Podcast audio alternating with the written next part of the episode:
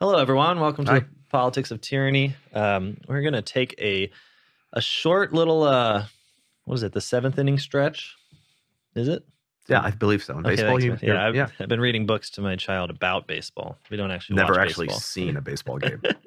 Hear it's quite exciting. It's funny because all like all the major um, all the major like story narratives that we have star wars superman he's getting the like coloring book as the first instance oh of yeah, it yeah, yeah, yeah. Right. and what's amazing is, That's he, is he loves it with more passion i think than i could possibly have ever imagined even though he's never he doesn't he can't connect everything he just understands that this is a unique world that he has a little portal into and he's, he's living it cool. it's irrelevant to what we're talking about. Today, we thought what we would do is look at some questions because people are listening to this. Amazingly. Yeah, I, I, uh, I think at some point, one would hope we'll get we'll get shut off of YouTube or I'm. Uh, we got to figure out what to say that'll make that happen. it's um. I mean, it's algorithmic. okay. You could start singing like copyrighted songs. Okay. That would do it. so we- we'll think about. The point is that, that people are in fact asking us some questions, and and normally my impulse when people ask me questions about anything I've done, especially with writing, is to be like, "Oh, are we still thinking about this?" yeah. Uh, this is which is terrible. But for writing for me, it's like a it's a birth process, right? Like it's it's a gestation, a labor, some suffering, and then it's it's there. right. So when people like are then And you have say- to revisit it. right, Yeah. but I don't want to. You know, it's like I know, but that you have to. exactly because You you, owe to. it to people. Yeah. especially the child that was born. So people are um, are asking some questions, and there are some good questions. And so I I typed up, or I, I copied and pasted six of them, five of them. Okay. One one of them has a lot in there, so we'll go through it. Um, that I thought deserved a good response because, uh, you know, we're talking about tyranny. We're saying that it is rule for private gain, um, and that it hides itself as such by by deploying various mechanisms um, in which by which it appears in some ways as rule for the common good, um, and by which it enables people to participate in the constructing of a tyrannical social order Right. because again again we keep saying this but if you if tyranny was ever revealed as it was it'd be very much like the devil revealing himself as he is repulsive Right. so he has to disguise himself as an angel of light likewise the tyrant. Tyranny. Yeah, that's right. It's dishonest. It must be. They're, tyrants are liars. big fakers Yep. yeah and i think that's what that's maybe why we most want to behead them you know Yeah. just to stop the lying i Yes. think Frustrating. so anyways um i think never mind i was gonna say something about biden i think he's a liar really? well there was that whole thing where the he was like the pope told me to keep receiving communion Oh yeah, yeah. And yeah, all yeah, the- yeah. all the when I, I I was when I said really, I meant it like in a sort of like personal culpability sense, not Oh. not, not like a formal sense. Of course, he's a liar, yeah but like in like or a material sense. I mean, of course he is. right But I weird. bet I but I f- have a I have a sort of pity because I'm like, oh, he might not know, He, well, he he might be like just like a pathological liar. I mean, this is or or yeah, that he's just that it's just become that he's been so sort of degraded into into just into just just being a sort of conduit Yeah. for whatever. well, politics will do this to you in some ways. Like I was running for uh, city council here, and I was like knocking on doors and telling people to vote for me. Yeah, And it's amazing how how quickly you're willing to lie. Like people would Yeah. ask me what I'm for, and my my your initial like animal reaction is like, well, what, what do you want me to be for? Isn't that terrible? Yeah. it- it's how it's how the uh, it's really bad, and, and I, I mean, democracy is built up. I mean, has this idea that we're going to be honest, and that's why we're going to find people that can represent our interests because they, they they're there. But then when you actually hit the ground, it's like, yeah, but everyone's just going to lie about what they represent in order to get your vote. well, yeah, and I, I, the, one of the reasons why I hesitate with the whole Joe Biden liar thing is because I it feels like normally that's the case. Like Mhm. normally the politician is just a liar, Right. but the politician is in fact the one who's like lying and manipulating.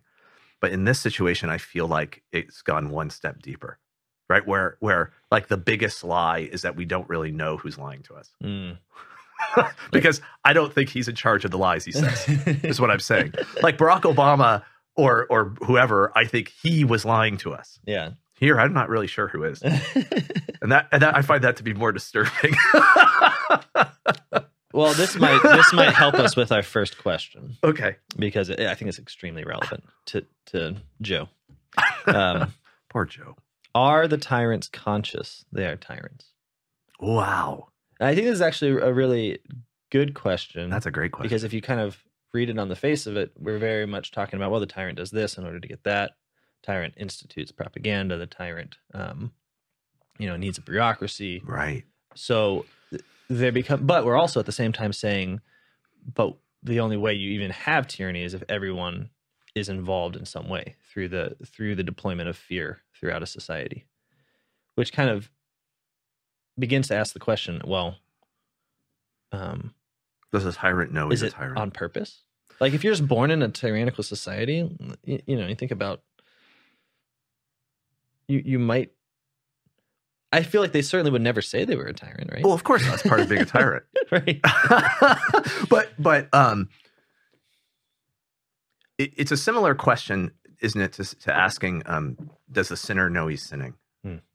I think isn't that a similar a similar question? Well, maybe because Be- because the answer is always yes and no, right? Like if if the sinner doesn't rationalize the sin somehow because he's a human being, so he's always desiring the good in some sense. He's always rational. He's an intellectual being, so he's producing rationalizations for his actions in some sense. Mhm. So the idea that a human being is capable of of a pure sin, like a pure, like when we when we say sin, we must be including the falsification of the intellect, the falsification of the right. so we're including the rationalizations, the self delusions, the, Yeah. tr- the trickery that Mhm. we're that we're subjecting ourselves to. That's a, that's intrinsic to the idea of sin, Mhm. right? So it seems like the tyrant. I mean, uh, uh, so th- uh, there, but you can descend into viciousness to the point where I mean, it can go all the way to the point of like explicit devil worship, right? Mhm. Where you're getting pretty close to evil for evil's sake, Mhm. but you haven't quite gotten there. right, So ty- tyranny seems to be similar, yeah, right? That that there are there are people who are who who want to amass power and wealth. They know they're trying to amass power and wealth. That's what they're doing. Mhm, mhm. Um, yeah. I mean, Sure. If you think about if you think about the definition, rule for private gain, then then in some ways, I think yeah, most tyrants are conscious they're tyrants because they're conscious that they're ruling for private gain. Now, what they do with that consciousness is the next question. So if you look at our our um, our corporate sort of business world rulers, mhm. uh, increasingly just our rulers, Yeah. um, they will say that they're ruling for private gain. That's right. Absolutely, they'll just say that my rule for private gain is what's best for For everyone. everyone. If I That's right. Yeah. you know produce all of these cool devices and technologies, and I, I will I will be allow you know the well, there's also yeah. I mean, now the whole system goods. works that way, right? Where like the whole sort of um, Adam Smith system. Yeah. Like everybody working for private gain is the what's best for all of us, Right, right, right, right. right? Like they, they make that justification. Yeah. So I I, I, I, mean, guess a pure tyrant, like if you could if you could imagine it, would say, "I'm ruling for private gain, and, and I don't And I don't give a- care. give a damn if it's for yeah public good yeah no that's right somehow." yeah but but. I, I think it becomes darker um because i think the tyrant themselves because it's disordered becomes a slave um a slave to the systems that they've created right so tyranny fails so i guess what i'm saying it's not like you succeed in being a tyrant like Yeah. you you you ultimately build even if you're a very successful one you ultimately build the mechanisms that crush you too 100%. right? Like, and so in the Bible, we get the examples of like the tyrannical kings that sacrifice their own sons to Yeah. the gods. Or you know, it's a really But the gods are nothing other than a mechanism of their power. But they, right. They have to, do but they it, have to do it, right because right? In order to maintain the mechanism of their power, they have to kill their own son. Maybe, maybe one one easier way into that is is uh is the use of eunuchs. So uh, throughout, I mean, I'm thinking of like ancient tyrants, so we can Mhm. recognize a clear type. Well, one of the ways of uh, successfully creating a, a, a more pure bureaucracy was to use castrated males. Because if you can castrate people as slaves, then they can't produce a family, Right.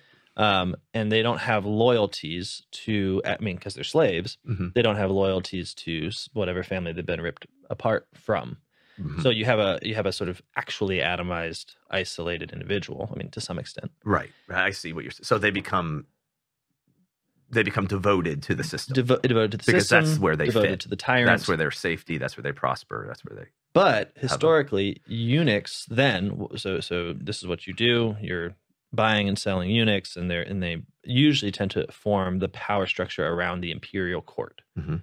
Uh, so whether we're looking at Syria or China or you know Persia, obviously uh, this is this is the Even the Byzantine Empire. Byzantine. Yeah, it gets a little weird. Weird there because they're Christians. But Yeah. anyway, go ahead. So, okay, but then you so you have that, but then you also have. I mean, you think about the story of um, Jezebel in the Bible.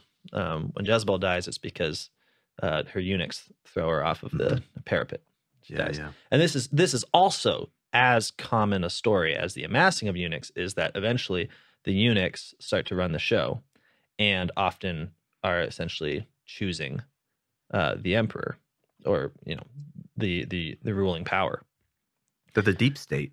Yeah, I mean, essentially, right? It's because, like, well, if you said, if you say, okay, I want to rule, and I'm going to rule by, you know, denigrating the human person into a a mere extension of my will. Okay, you can kind of do that to some extent, but then those are that. Well, that is where the power is now. Mhm. Like, and to some extent, it's diffused throughout those um, couriers, messengers, this whole. Because the, the thing is, people never actually become pure representations of your Right, will right, right, right. they always have their own so then they always at some point become the system that uh, as an emperor well now you have to you have to work through the system that you've made you have to consult the eunuchs they have to be on yeah, your well, side I mean They the have to not line the you when you line between the line between dominating and manipulating the mob and and having to worship the mob is is very thin. 100% Like you cross over right, Right. between those things. The mob, yes, you can manipulate it, but you also have to placate it. You also have to be afraid of it. You've created this mob. The mob is the source of your power, but the mob is fickle. well and this goes You back know? to um, our episode on fanaticism, Right. right. So once you once you create a people that are fanatics and will uh, will live and die um, for almost anything because they're so atomized and isolated from regular sources of community and authority, like that's great, so long as you don't become their enemy. Right. no, and the thing about tyranny, of course, is that the tyrants, one tyrant is never alone. There are rivals. right. So the and the and the mechanisms that a tyrant is producing are are transferable to his rival. hmm And so yeah, you end up you end up on the receiving end. Almost every tyrant does. How many tyrants die of old age? yeah. Right. Look at the decline of the Roman Empire. So so but I mean all of this to get back to the original question. they Do conscious? the tyrants know what they're doing? Yes, sort of. Then they become victims of their own tyranny, I think. I also I also think another thing that maybe would be worth considering is one of the things that the tyrant does. Okay, so we're, we're, we talk about non-tyrannical power, non-tyrannical regimes as truth-based. Mhm. So we're pursuing the truth. We're we're trying to perceive what it is as an intellectual component to it, and then um, building social structures, uh, uh, social structures that sort of instantiate that truth in a way that works. Okay, that's the sort of just way of conceiving of it. But but tyrants are indifferent to the truth, right? Um, and tyranny is, but that doesn't mean that they're not intellectual beings. And so I think part of what happens is that it becomes reversed, so that it's not the question of are they doing something because they believe it becomes the wrong question. The question is they're doing they're doing something tyrannical and they're willing to believe whatever helps them do that. hmm Right? So do they really believe what they're saying? Sure. Yeah. But but the, the reason why they believe it is because it's useful. Right. But not because it's true. Oh yeah. But they really have deluded themselves into believing it because they'll just believe, they'll just shift from one thing to the next to believe whatever works. Uh, and that's a really good point because the sign of a person really believing is precisely what allows you to develop a fanatical devotion. Like uh, you can't do it if you think they're they don't believe in it, right? Right. Yeah, yeah, that's right. So I think the It's tyrant himself becomes fanatical is the point. yeah, yeah, yeah. That's true. Because he, he he'll believe he'll believe whatever works as well. you know where you sometimes see this is like on in like in a small scale is like I, I think people can experience this on social media some sometimes because they might so you might have like like truth concerns and be talking about them Mhm. but then you just say something that you're like you know you're might be convicted but you're just kind of like mad and you and you put it out there and then suddenly okay that's the thing that everyone okay now they're sharing you and they're Mm. they're commenting and then you realize that you, you, that's efficacious now right? So then you start to. Do, I mean, you see this in the decline of any like So now you intellectual backfill, project. you backfill all the rationality you need, and you make the arguments that make it work. And Uh-huh, uh-huh. And then Yeah. you na- You come to now believe it. now the motivation is what works to get the support. But then the truth is no longer the concern. It's just the thing that you need to have, and you need other people to believe that you have in order for um to to Yeah. amass that kind of weird social power. Right. I mean, it's it's it's sad because you see people go through it Right. it's like the concern begins with truth and then it um Yeah. ends with just But I think deep because we're human beings, deep down inside, there's a nagging conscience. one would hope. Yeah. I think that that's there, That's good. even if it's buried. Really. Yeah, yeah, yeah. Yeah. Okay, so hopefully that's helpful with the are the tyrants conscious? They are tyrants. Sometimes. Sometimes. Um, Uh, well, I mean, I mean, oh, uh, I don't mean to just go back to that question, but you think about you think about like like what are the ways that tyranny? I know we're wasting too much time. One of the ways that tyranny manifests itself in the sort of everyday world would be in something like consumerism, which is maybe a topic for another podcast. But that's using your purchasing power for self interest, mhm, right? mhm. So all I care about with the power I have Mhm. in my money is my own my own consumption. So I'm a Mhm. consumer. That's what I am. I'm cons- but but people do people feel guilty about that? Well, they do. Mhm. But I don't know if they feel guilty about it because they think they're tyrants. They might not realize that they're misusing their power. Sure. They might it might be other reasons why they're guilty. right about it. and it would be that kind of guilt that coexists with still doing it. Yeah, exactly. exactly, exactly. Anyway, so that's just we can go move on now. Sorry. It's like people that are guilty about having a smartphone. Yeah. Doesn't change having a smartphone. It's just it's just there. You just know it's bad. All right. Anyways, this relates. Um, now, this is uh, specifically in reference to our discussion on propaganda. So, so what we said is that the tyrant needs to have propaganda because uh, he, he needs to be able to deliver a false world, um, it, which isn't coherent. It's not the real. It's, it comes from the tyrant. It makes him the kind of source of the social order. Mhm. Um, and what this gentleman asked was under this definition, would you say that all entertainment is propaganda, or at least has propagandist traits? Because entertainment, including even books and theater, usually provides no opportunity for dialogue. It is simply received from above, as you describe, as you described. Mhm. Uh, a couple like corollary questions, but is the difference then in the content of the message being communicated and whether it correlates to the real real world versus an invented one? Interesting question. So I, I'll, I'll take a, a brief step Okay.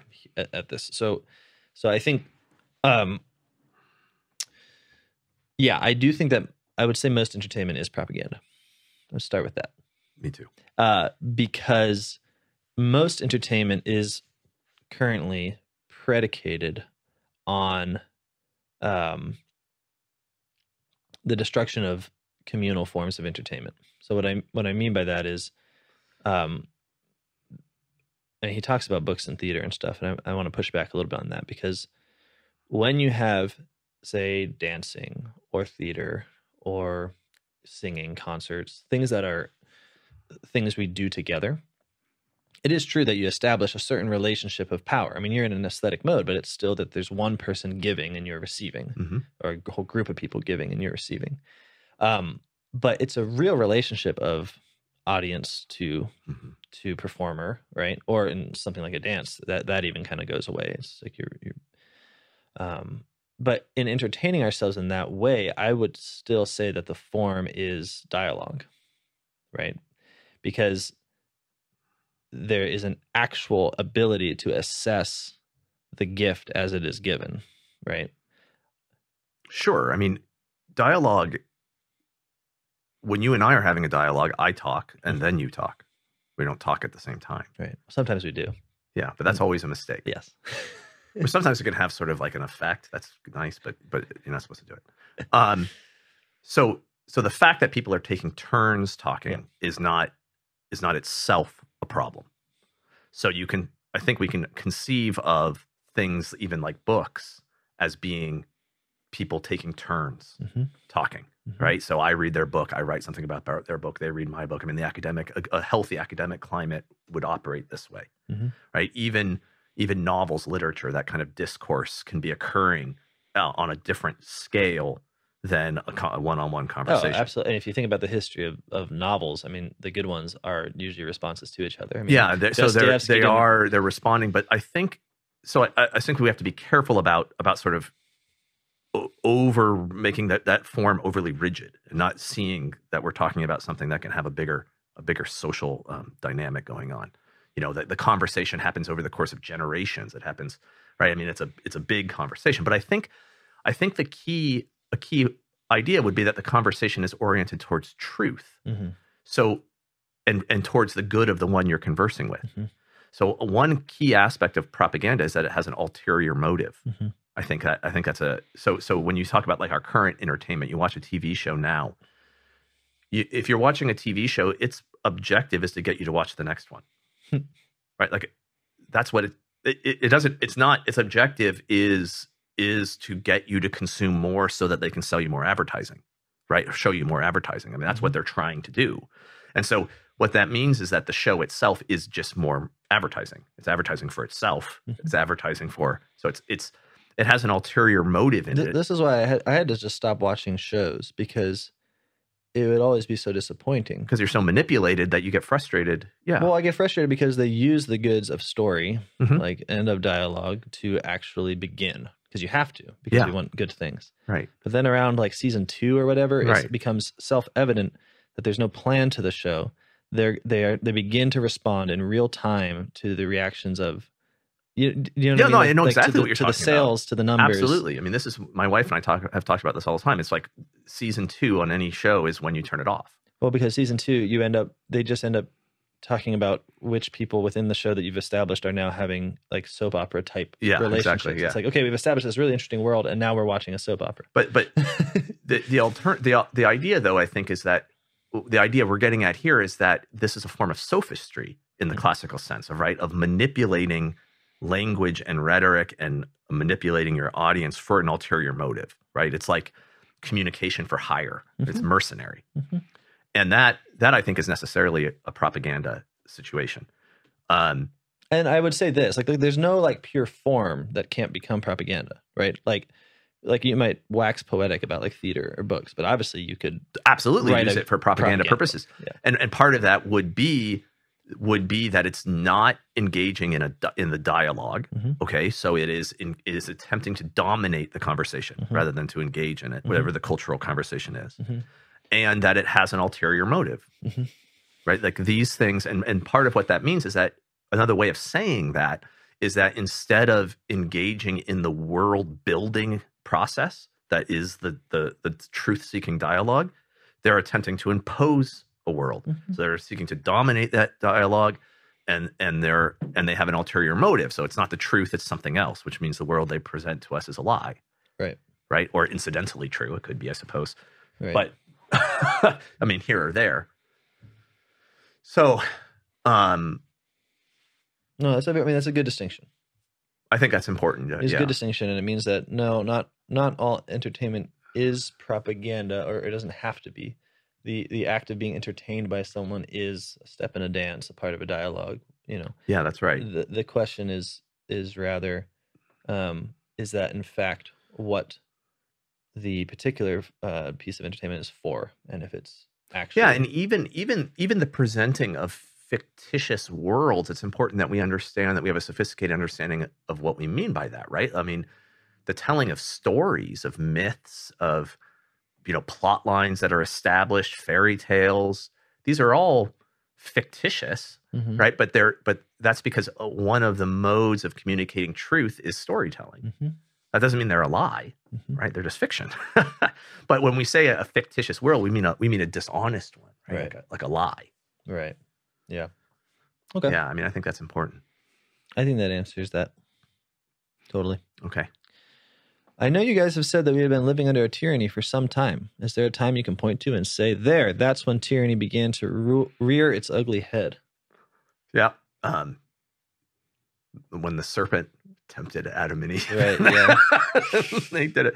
Um, I Maybe in America? I don't know. I mean, I think the, the, at, at this point, if we understand rule for private gain, we have to say, look, uh, there's no because that's ultimately an interior act because what all structures of sin rest on are personal sin. I mean this is really important that it's not like it, you know it's it's like a fractal pattern. Like what Mhm. social tyranny is is what the individual act of being a tyrant is. It's like those those have this mere relation and obviously you can't know exactly when someone decides to rule for private gain. I mean maybe it's the moment that um Maybe it's true one day and not true the next day. exactly yeah but but no, but I think the point here, the real gist of this question is a is like a historical sociological question. When did our society? Um, the problem the problem answering it is that is that w- when we say we live in a tyr- under a tyranny now, we we have to understand that what we're saying is that the tyrannical form has has gained ascendancy over the non-tyrannical form. Sure. Not that not that they're not still engaged in in a struggle sure yeah right? So that that- I think this can get us to the the idea of the city of God and the city of man, the sign of a sort of Augustinian understanding of history. There's always the city of God and the city of man, and they're always engaged in a struggle. Mhm. And and the city of man, though, can gain the ascendancy. Mhm. Um, and the, the city of God is sort of operating um, in a rearguard way or in a missionary way, maybe it would be a better way of putting it. Mhm. But it's always still there because human beings are ultimate. And it's actually not only always still there, it's always ultimately the true reality because human beings, even in a tyrannical society, are pursuing the good, right? Even even if they have that perverted. So the city of God is always the ultimate, the ultimate reality. So there's always um there's always the non-tyrannical order somewhere deep down if you dig deep enough.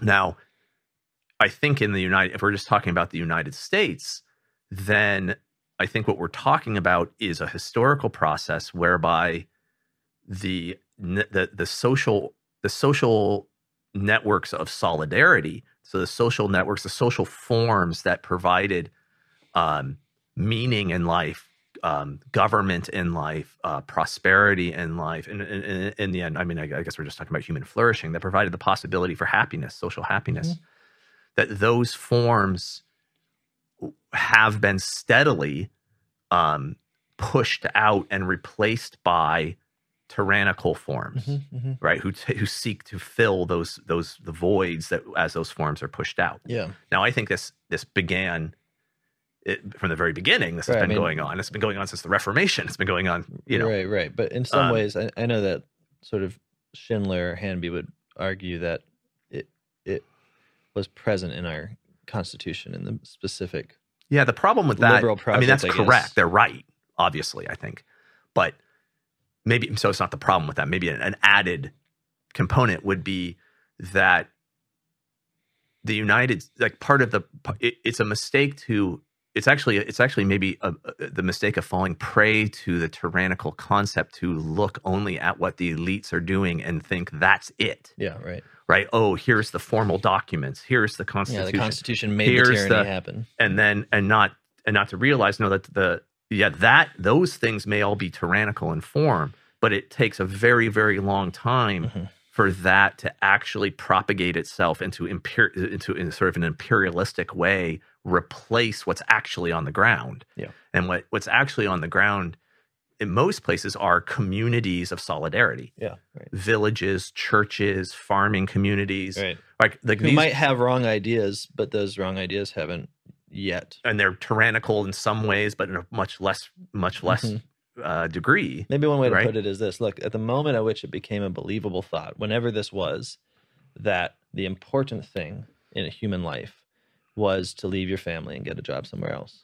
That is at the very least you could say that's where the tyranny is it became more recognizable as the real social order than what preceded it. Yes, I think I think you can see lots of things. Um, I mean, maybe it's easy. The economic side might be the easiest for us to see because it's just like in our face, right? So, so, but I think maybe another way would be would be the sort of forms of social life. What I mean is, um, do as we get to the point where there's a sort of typical middle class way of being, and that way is the same. It doesn't matter if you're in Phoenix or in Philadelphia Mhm. or something. When you start seeing things like that, Mhm. you're you, you must be seeing a shift to the tyrannical. Mm-hmm. You know what you know? Because because the homogenization, the tyrannical form is is, is dominating, Mm-hmm. and and so you're losing regional differences. I mean, if you want to look at it from like an anthropological point of view, losing accents, losing customs, Mhm. losing those are all evidence that those solidarity based forms of government are being replaced Mhm. by by centralized um, uh, amassing systems. I think. That's fair to So when does all that begin? I mean, I, uh, you get massive accelerations, massive accelerations in the 1930s, massive accelerations during World War II, right. right? Massive accelerations and then into the 50s. And these things aren't incidental. I mean, if you look at propaganda, we were just talking about propaganda. I mean, the history of propaganda, and this isn't like some sort of like radical critique. It's like just factual that the men who were the, who invented modern propaganda for World War One, when the war ended, went directly into marketing. Like they started the first marketing um, outfits and the first PR outfits, who then completely switched gears for the Second World War and became propagandists for the war, perfected the art, and then went to New York City and started the big advertising firms. I mean, that it's the, it's actually like the same guys, and they didn't even they didn't even distinguish between the word. I mean, marketing was a word that started to be used only in the middle of the century because pr- they, they used propaganda for marketing until it became too associated with like the Nazis and stuff, Mhm. and then you stop using the word propaganda. But they, we weren't even distinguishing in the language until then Mm. right? So like those are acceleration points where those, these forms become dominant. Yeah. Right. Right. Okay. Yeah. Something like that's a that. good answer. All right, two more here. Well, I'm going to switch the order here. Okay. okay. So this is the one where we might need to be careful on. It says this begs one major. Actually, he said this is amazing, but it all begs one major question. So that's really nice. That's nice. How is the church not itself a tyranny? Oh. Uh, we talk about propaganda, but is dogma negotiable? We talk about scale. It's not hier- the hierarchy, the clerical hierarchy, a scaled authority. We talk about tyranny being the will of one exercised over many. Isn't God a tyrant, and thus also anyone acting in the name of God? I know how you identify the Bible as being the anti-tyrannical guidebook, but how does the church maintain itself in a dogmatic and organized sense without becoming tyrannical at every level, from pope to catechism class? And then he said some other nice stuff about us, but I won't. I mean, like, what are we doing here? Just saying nice things about us? No, we're on the firing line. The what is that called? The wasn't there like a TV show? Get hard questions, the hot seat, something like that. Yeah. Uh, I think this is a huge question, yeah, but it, but it's not it's not easy to answer. So so one of the things is that we got to go back to the Old Testament, I think, because the church is the fulfillment of the old. You can't understand the new um, law, the new society, without looking at the course of history, like where it came from. Um, and what you see in the Old Testament is a certain method from from God, um, in that He, from the beginning, is graciously responding to what we make of the world. Okay, so when He creates Adam, He gives him the command to be fruitful, to, to multiply, to f- fill the earth and subdue it. But it's already clear that God is not controlling Adam and, in how He will build the world. I mean, He gives the animals for him to name, and He's really says God waited uh, waited to see to see what the what He would name the animals. St. Thomas. St. Thomas goes so far as to say that that man participates in God's providence, Yeah, it's wild. so he's free. Mhm. The only, I mean, providence. Yeah, I mean, oh, that's a you- strong word. You wouldn't want to go so you wouldn't want to go so far as to say that we could surprise God with what we do, but but pretty close to that. I think that's Um, the best we could do to imagine it. What it would. Be. Yeah, be. exactly. I Like mean, I don't think that's a, a mistake for us to imagine it that way. right. The the best analogy is is a father surprised at what his child has made. Yeah. and then we have to say, okay, but that's infinitely uh, not like what it is. Yeah. Okay. but having said that, um, okay, so that's the world. Now, then we sin and we start to build a, a, a bad world. We start to to go down instead of up, towards the devil instead of God, towards sin instead of virtue, etc., etc. The whole tired, sad story. But that, but we, we don't destroy who we are. We are still world builders, right? Right. And God doesn't destroy who He is. He is still the Father who has ordained that he, he will be in this position of receiving the world from us as Mhm. we try to make it into something good. I mean, we're not, but that's that's the structure. Right. That's what a human being is. That's right. That's Dasein. Awesome. Forget Heidegger. Let's move on. Um, the the so so there we are, um, and we start to build things that are really bad um, for the sake of trying to be like God. Um, we envy divinity. We are um, we reject our human condition, and so we start to do things that are that God had no no. When we say God had no plan for, because I say that because that's that's biblical language. God looks at something, for instance, like um, animal sacrifice, right? So he, you know, we start to do things like sacrificing people, and then um, sacrificing animals, and at some point in, in the prophets, God says, you know, I had like, why are you trying to feed me the flesh of bulls? If I was hungry, I would tell you. And he says things like, uh, uh, speaking of human sacrifice, like I never thought of it. I never had any plan for this, which is Mhm.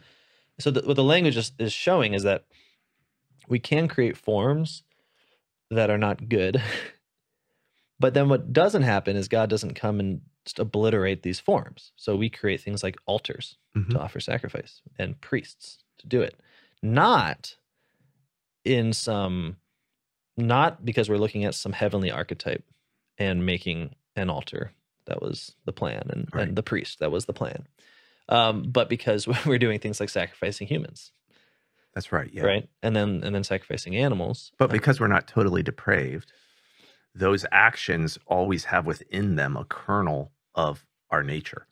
Right. right So which is why we can look back at them and say well there's something here that points to like the total sacrifice of the self that Sure. was desired but the, the the reason this gets confusing is sometimes then what people think is they think in an evolutionary term right. like we have this kind of like rote darwinism so we we look back at it and we say oh so what was happening was there was this like rough kind of sense that we're supposed to give ourselves to god that got through history progressively Yeah, right. So I mean, uh, a great example of this would be would be um, the temple.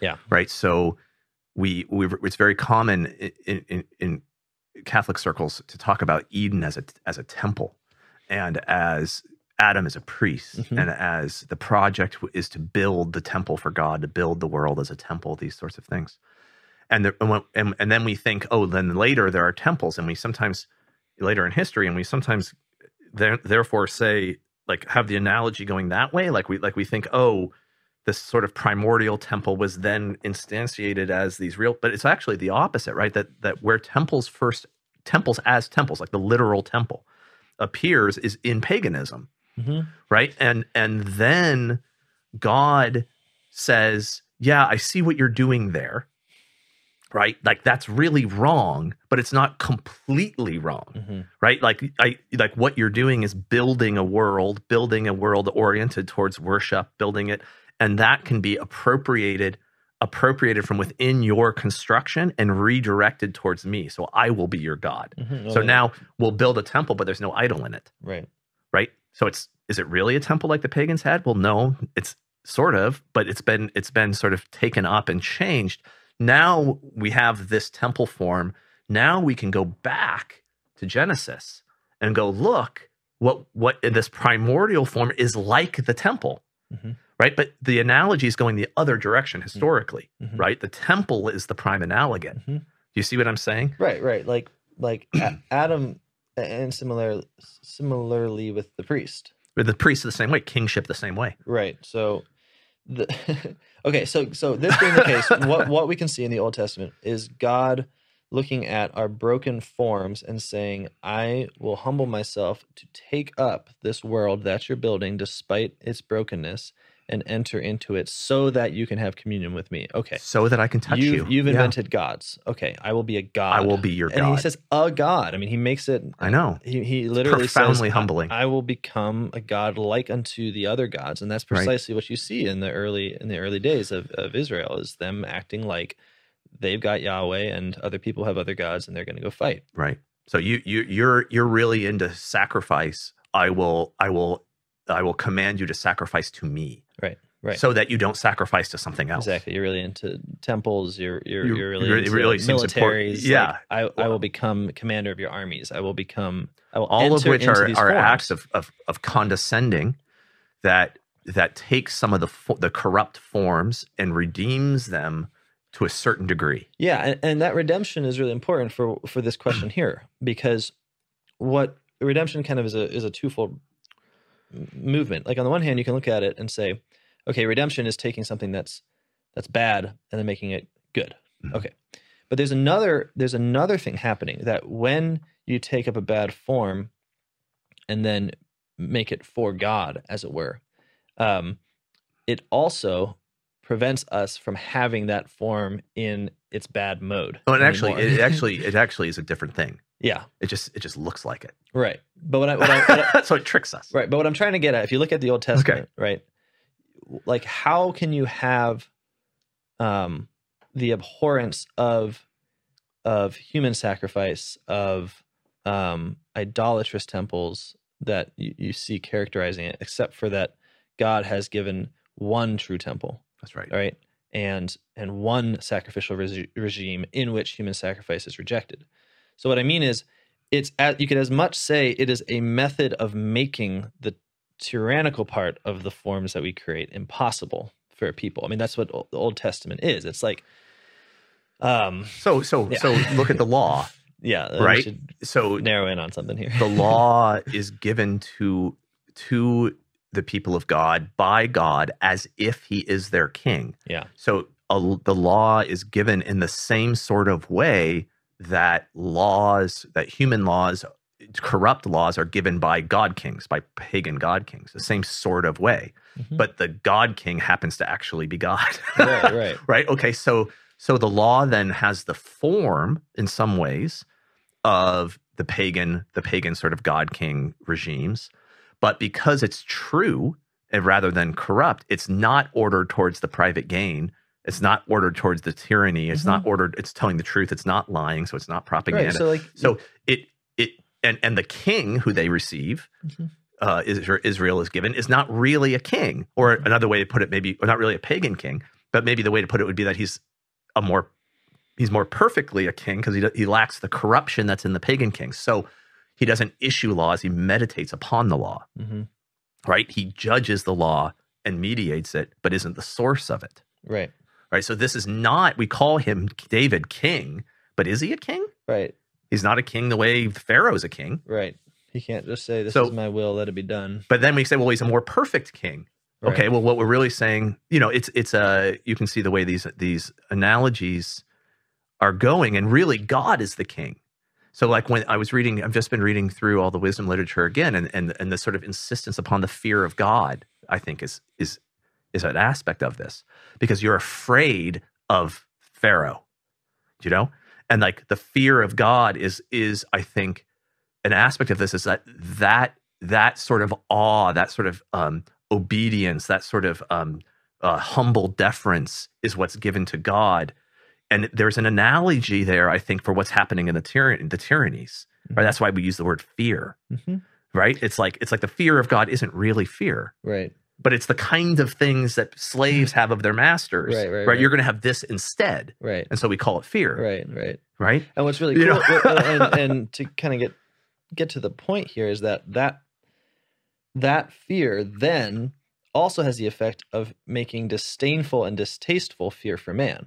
Right. So at the same time that you can say fear the Lord, right? You can you can start to say things like, well, only the Lord should be feared in this manner. Like, why Yeah. do you fear him? Like they talk about the god kings uh, Sennacherib, and they say like, don't fear him. His arm is but an arm of flesh That's right. Yeah. right so so you have the ability to once god takes over those forms right He what undoes what, what them. what happened yeah but the undoing is really cool because Yeah. so he takes all the forms he takes sacrifice and kings and priests and temples and he takes them and he says okay now now i am their object right and then what happens is because he has this claim on all of them when we turn and look at their tyrannical like where they came from we, we don't trust them anymore Mhm. I mean, one, and, and in one way, I, I think that's really important because it, uh, we're trying to get at why the church can, in some ways, not according to its like fallenness as an institution, but according to its structures, seem to imitate tyranny. And in some ways, what what is happening is that it is doing that because it is taking up the human forms that we have and making it impossible that they be orientated towards man and his gain and ultimately his idolatry anymore because now it's for God. So when you think about the incarnation, we'll just do the incarnation real quick. Easy Okay. peasy. Yeah. Yeah. Hinge of all all the cosmic. When you think about yeah. think about okay, if the fundamental sin is that you want to be like God, um, and then the moment in which we're saved is when God actually becomes man. Right. The way that you could describe this as a negative action on God's part is that now, since God has entered history, any claim that any man makes to actually be God is rendered ridiculous, suspect, and impossible. I mean, why is it the case that we have massive accumulations of power, but we don't believe that there are any gods anymore?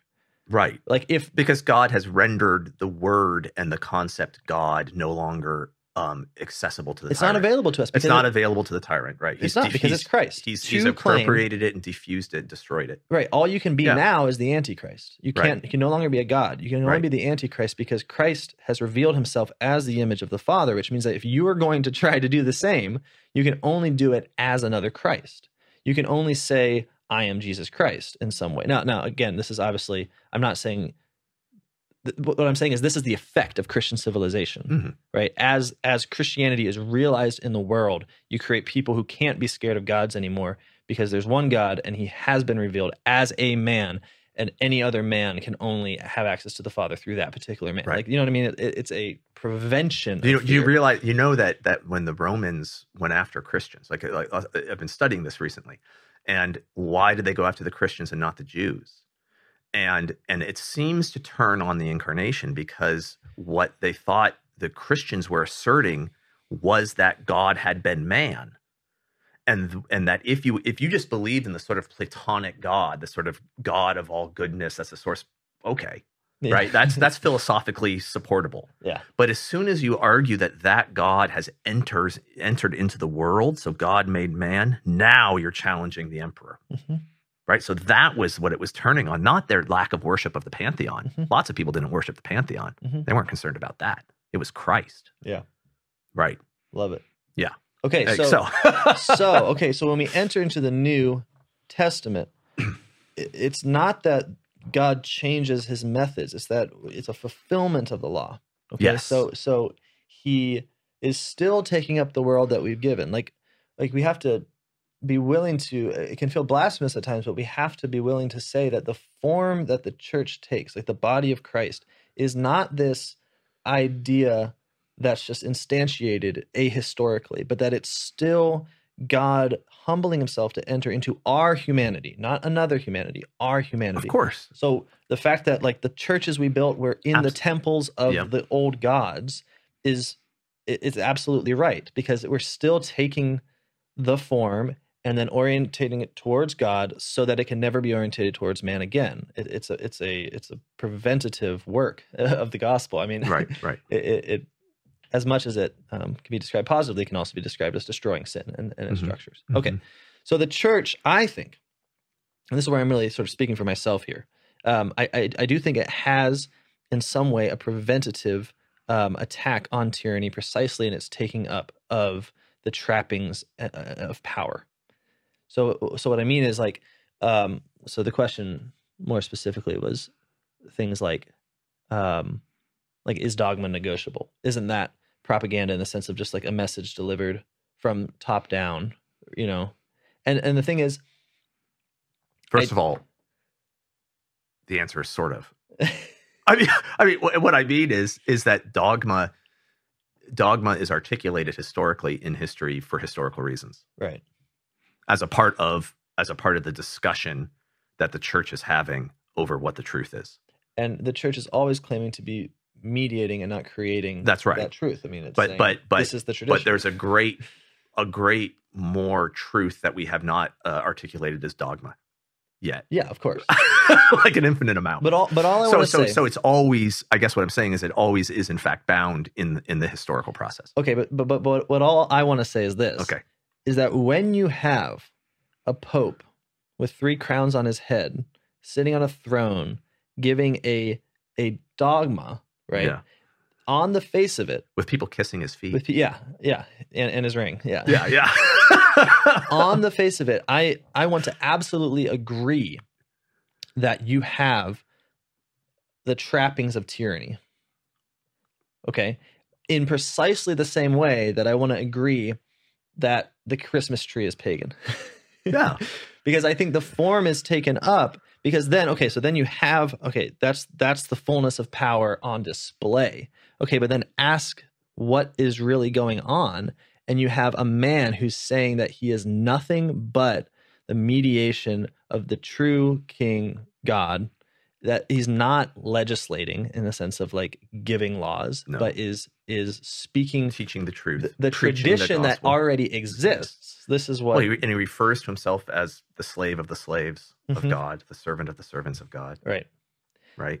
and and that's what i mean by an undoing Right. Because now ima- so so in a world precisely in a world in which the pope can sit on his throne and explain dogma to people kissing his feet is the same world in which it's which someone like a like a Jeff Bezos can't. who has he can't and he has all of the of the temporal power Right. i mean he has more power amassed within his money than has ha, i mean it's it's god kings would have dreamed Or or think of the Sort of military power of of the president of the United Right. States. right I mean, uh, nothing. I mean, the Pope is laughable compared. But what would happen if Jeff then got on his throne, put on his triple crown, and tried to tried to you know we, would laugh at him? We would laugh because he would be trying to be like the Pope. Yeah. You know what I mean. We have set up a form which which because it has undone it means that it can no longer be imitated for man. It's been claimed for God. It can no longer have that same you know in the exact same way like that if someone claims to be God, we say things like, "Who do you, is, do you think he's Jesus Christ reincarnate or something?" You know, that's people say reincarnate because that's that's how we think. so so I, I- think That's that's what that's my argument. I think all this is true. Oh, that's nice.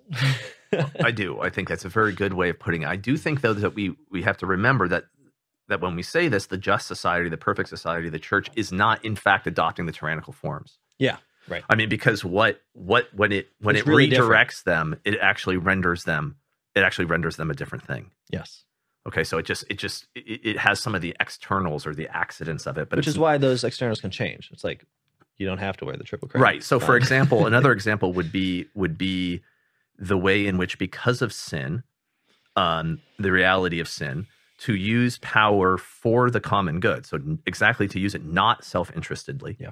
would sometimes require, very often does require, um, using that power against the perceived interests of those over whom you have the power. sure. Okay, so so what we can think of is like disciplining a child, passing laws that that uh, force or compel people to not do things that they want to do. hmm Right? That these very well may may be perfectly just, perfectly um, uh, perfectly just uses of power, but because the corruption is in the one that the power is being wielded over, Mhm. The that the the corrupt corrupt people are servile right? Like that, remember we talked from the very beginning that you have in the in the tyrant relationship the master slave relationship it's actually a relationship right? So like the slave has to be servile for that relationship to exist. Hmm so when you have corrupt people they, they there's servility there.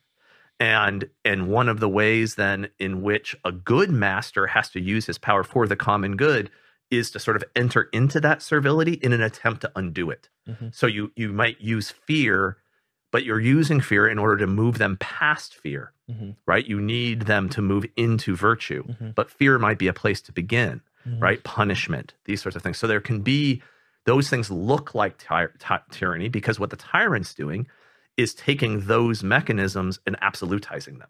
Right. All of the social space is going to be governed by fear. Right. Well, it is. That doesn't mean that every instance of fear is tyrannical, right? I mean, it, it, you could say, well, every instance of fear sort of shares aspects with tyranny, looks like tyranny, Sure.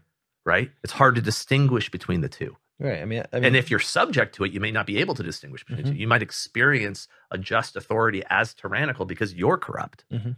Mhm. right? So I think but the different the difference that but there's a there's a difference and it is just the exterior view of that looks the same because for for the person who is taking on a coercive or or what looks like tyrannical form it's precisely in response to that real corruption. Right. Whereas the point of tyranny is rule for private gain. So when that same action happens, they they give a law uh, in, in a coercive manner, for Mhm. instance. The intention is that for that to always remain the case. Yeah. In fact, what they want to do is create this. If the servility isn't there, they want to create it. Right. It's the, it has the opposite. Um, the opposite uh, um, uh, motive because the motive of the just authority is to move people out of servility into freedom. The motive of the tyrant is to find anywhere where there's freedom and enslave it. Right. Right. yeah. now, the, but the the form the form of police law discipline is similar, right? I mean, it can be confusing what you're looking at, Mhm. but I but I will I, I would argue that there it's not really ultimately the same thing, No. even if it even if it does somewhat look like it. So my point is that the church, if we think of it as a just the just society, um, so the church, including the laity and you know the whole sort of social order, does have to adopt tyrannical forms to the in order for it to achieve its end, which is the common good. Mhm. So there, th- those are going to be there sometimes. Mhm. But the point is that they are oriented towards their their own surpassing, Mhm. and they have within them the means to fulfill themselves it, by surpassing them. Right, like the beating of the swords into plowshares is really the objective, Mhm. and that's really where we're going, Mhm. rather than turning the plows into swords, which is what the tyrant does. Right. Absolutely. Right. Yeah, and I, and I think this is in some ways it explains both the similarity and the difference. So so you know, is the church uh, using propaganda when it you know catechizes its people? It's like, well, to a corrupt people, catechesis is going to appear as propaganda. I mean, you think about That's right. Yeah. think about people that are are like like birth control is an obvious example, right? Mhm. Like the, we are whole scale corrupt. Most of the laity, and even maybe I don't know about most, but definitely a bunch of the clergy, all think birth control's fine. So then, how how is something even as like, frankly, like reasoned out as Humanae Vitae received? Well, it's Propaganda. propaganda, Yeah, yeah. top down law. This isn't the real world. You're giving us this like, you know, past vision that's not the truth anymore. And, you know, okay, so that's how it's received. But the point being that that same teaching, as people grow into an into the virtue by which they can understand it, then begins to appear as catechesis. Yeah, it's teaching. I mean, this It's is the difference. Of, what- I think we talked about this in the section, the the episode on propaganda, where we talked about preaching. You know, Yeah. that, that preaching the truth is is a is a invitation to initiate people into the community that's building the truth to the church. Yeah. Right. So it's it's missionary. It's Right. reaching out. So it's not people who are not a part of the conversation that's constructing the society of justice. It's an invitation to them, an instruction, and that can be you're not a part of it to the extent that you're corrupt, to the extent that you're a sinner. And and and I think I think I would be willing to say that in order to reach people who are corrupt, you may even have to adopt some of the tactics of propaganda Mhm. because that's what they're that is what they're receptible. Mhm. That's what they're they're they're they receive that. They're susceptible to it. Right. So like So to use a birth control instance, you might use a tactic by which you don't reveal your true end, which is that they convert morally, and you just say something like, "Hey, this stuff's bad for you." Yeah, it's like unnatural or something. yeah. yeah. But but the, the, the I think a key would be that you're not lying. No, you're not. and that you're al- you don't have an ulterior motive. Well, and, and, and maybe it's worth pointing out that what this what we're not saying is that you're just habituated into into it appearing as normal or true. So what I mean is it actually has to be true if you're ever able to move out of a servile, servile fear w- with which you accept the, it. tr- the truth can't be incidental. Right. So like the truth has to the, the way and what that means is that is that the mechanisms the institutional mechanisms that are propagandizing in a good way, you could say, I guess, um, have to have within them the ability for fulfillment. So if if it doesn't, if the truth, it's like, well, maybe what they're saying is true, but it's it's they're they're essentially just habituating people into the truth, incid- i- of whether or not it's true. Right? That's incidental to it. Well, then you just have Christianity as an ideology, Mhm. Christianity as a as a as a fanatical system, right. right? Whereas or Christianity. Well, ultimately, what it is is like hypocrisy. right, It's yeah. like the definition of hypocrisy. It's like the Pharisees who have the true law but are using it as a mechanism of social of social control Yeah. rather than as a way of of moving people into freedom. Mm-hmm. That that's a corruption of the church, and I think right? So I think I, I mean I, I don't think I'm alone in experiencing that what distinguishes um what distinguishes that kind of delivery of truth when it when it really is true is the ability to always move deeper into it. Mhm. So what I mean is like if you Yeah. think about the things that I was taught in in my ignorance and sinfulness, I really was just given a top-down world of like Jesus Christ is God, um, you know, God is Trinity, all, you know, all this Mhm. which if you just look at on the face of that, you could say like, well, isn't that isn't that just propaganda? And it's like, yeah, but because it's actually true, it initiates a relationship of the person to the real world, which then their own creativity and freedom and rationality then begins to participate in, to the point that you're not you're saying the same words, but then by the time you're growing older and you're thinking about it, when you are talking about the mystery of the Trinity, it's it's something that you can always know more about, Mhm. can always freely have as your own in the sense yeah, because the truth isn't owned by the person who is teaching you; they're just a mediator. right This is what we mean by true mediation. right It's just a, just a mediator of the power of God, the truth of God.